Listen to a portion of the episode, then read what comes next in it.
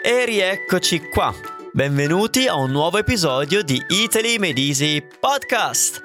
Non ho parole per ringraziarvi di tutti i bei commenti che avete fatto sulla qualità e l'utilità di questo podcast. Grazie mille, grazie a tutti, grazie a te. Sì, sì, parlo con te. Anche se non mi hai scritto, il semplice fatto che tu mi stia ascoltando significa molto per me. Ovviamente io e il team di Italy Medisi siamo felicissimi di produrre contenuti unici e di alta qualità. Ma la cosa che conta di più è che tutto quello che produciamo e condividiamo ti è utile, ti aiuta ad imparare e migliorare l'italiano.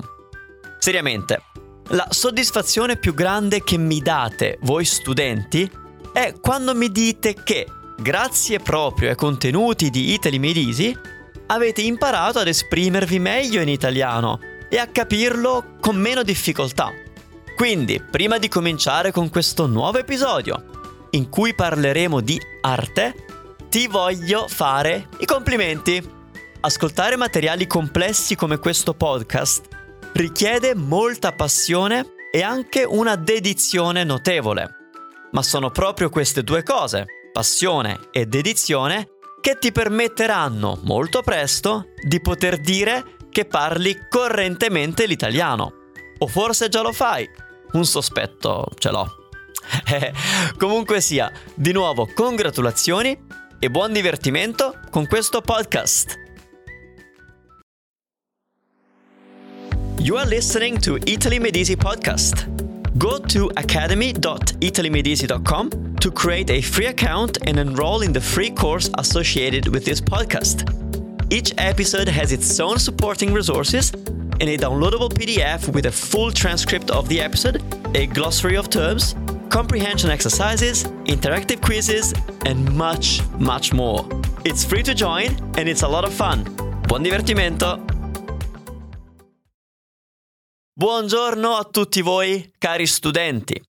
Sapevate che il vostro insegnante di italiano, Manu Venditti, è un po' filosofo? Vi siete spaventati?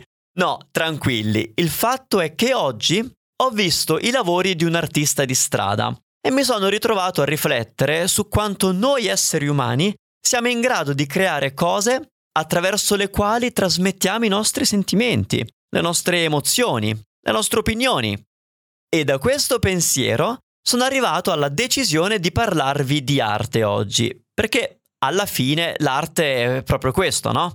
l'espressione estetica dell'animo umano, con un linguaggio fatto di parole, di suoni o di immagini, un artista esprime le proprie emozioni, i propri stati d'animo, le proprie idee, la propria visione del mondo, della società, della morale.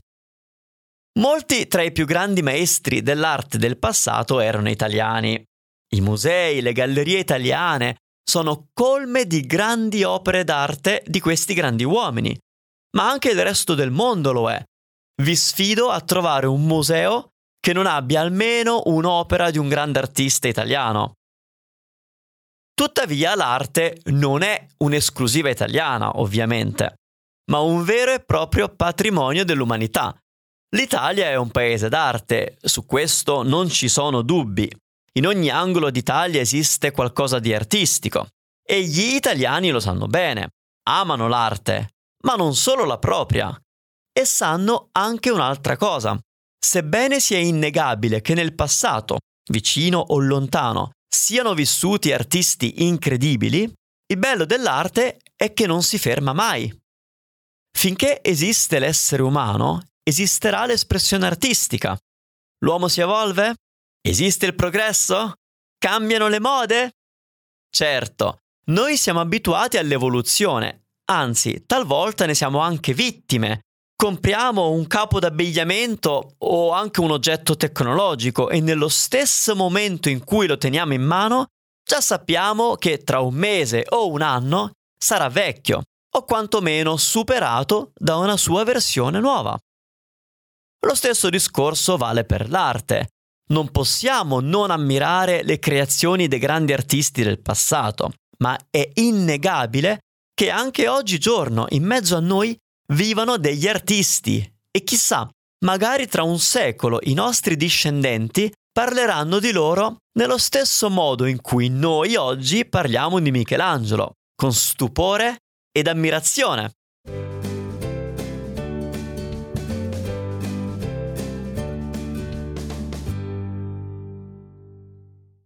Una delle città italiane che, oltre ad essere in se stessa un'opera d'arte, è da più di un secolo l'eccezionale vetrina delle nuove creazioni artistiche, è Venezia.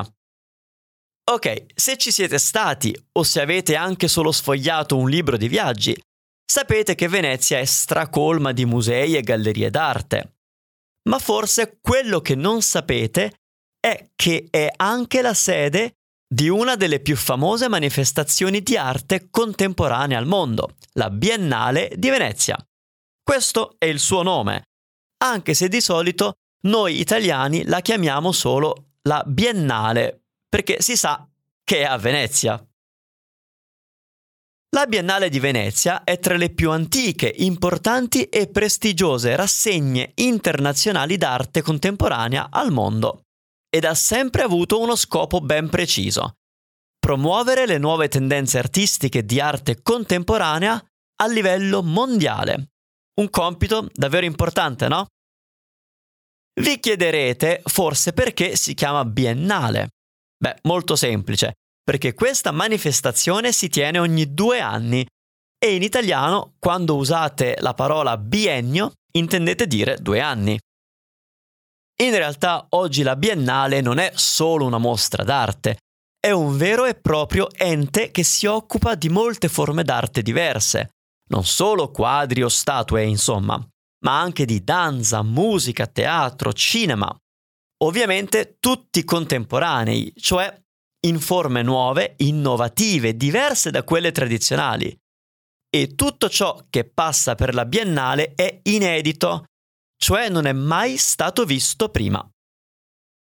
Le attività e le forme d'arte sono talmente tante che in realtà ognuna ormai ha un suo evento distinto dagli altri e in alcuni casi, anche se si parla di biennale, la manifestazione si tiene ogni anno.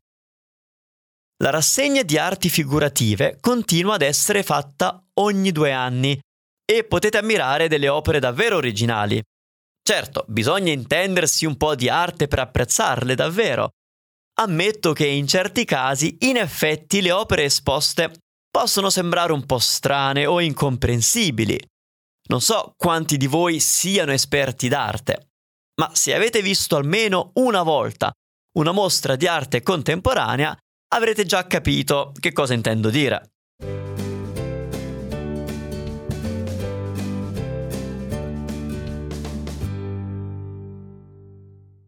L'arte non trasmette mai i propri messaggi chiari e tondi. L'arte non si limita a mostrarvi una rappresentazione del mondo così com'è. Un'opera d'arte vi mostra come il suo creatore vede la realtà e lo fa giocando con voi, con le vostre emozioni. Esistono opere che ad ogni persona trasmettono un messaggio diverso, influenzato da ciò che lo spettatore è o pensa. Di solito non trovate grandi spiegazioni a ciò che vedete, forse perché l'arte non va spiegata, va sentita. Molti anni fa ho avuto occasione di parlare con un autore di opere contemporanee che mi ha detto una cosa molto saggia. Se un'opera d'arte ha bisogno di spiegazioni, allora ha fallito il suo compito.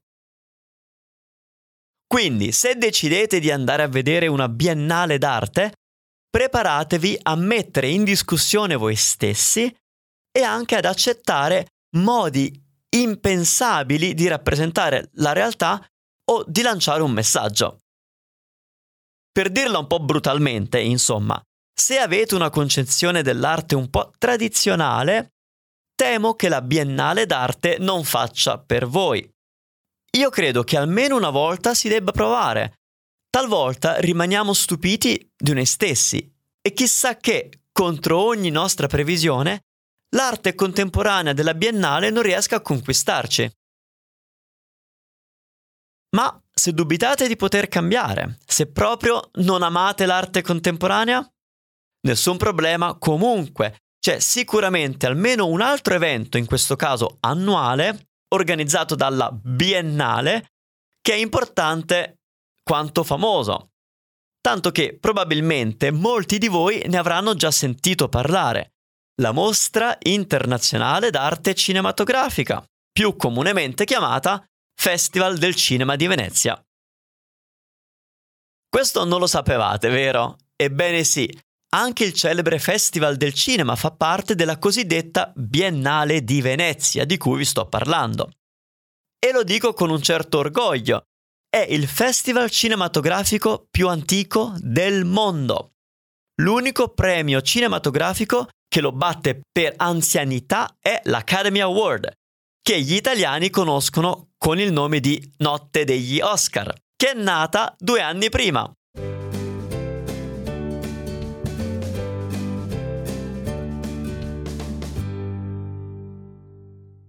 Al Festival di Venezia il premio principale che viene assegnato è il Leone d'Oro.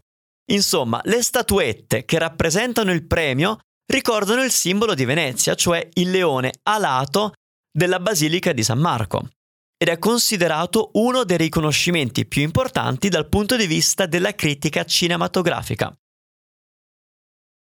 Il Festival del Cinema, in effetti, è forse la manifestazione più amata ed apprezzata della Biennale. Ogni anno, tra la fine di agosto e l'inizio di settembre, Venezia viene invasa, più del solito insomma, mm, non credo che esista un momento dell'anno in cui Venezia sia deserta, Venezia viene invasa da migliaia di turisti ed amanti del cinema che fanno a gara per procurarsi i biglietti per assistere alle proiezioni di film inediti.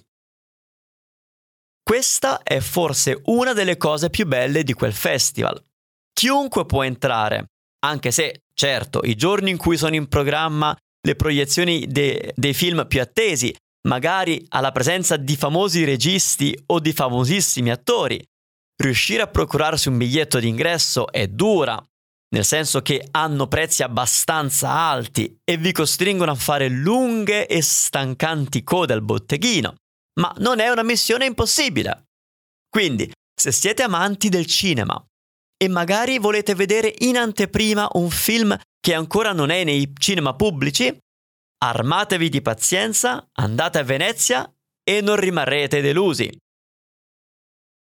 Bene, Spero che anche oggi abbiate scoperto qualcosa di nuovo.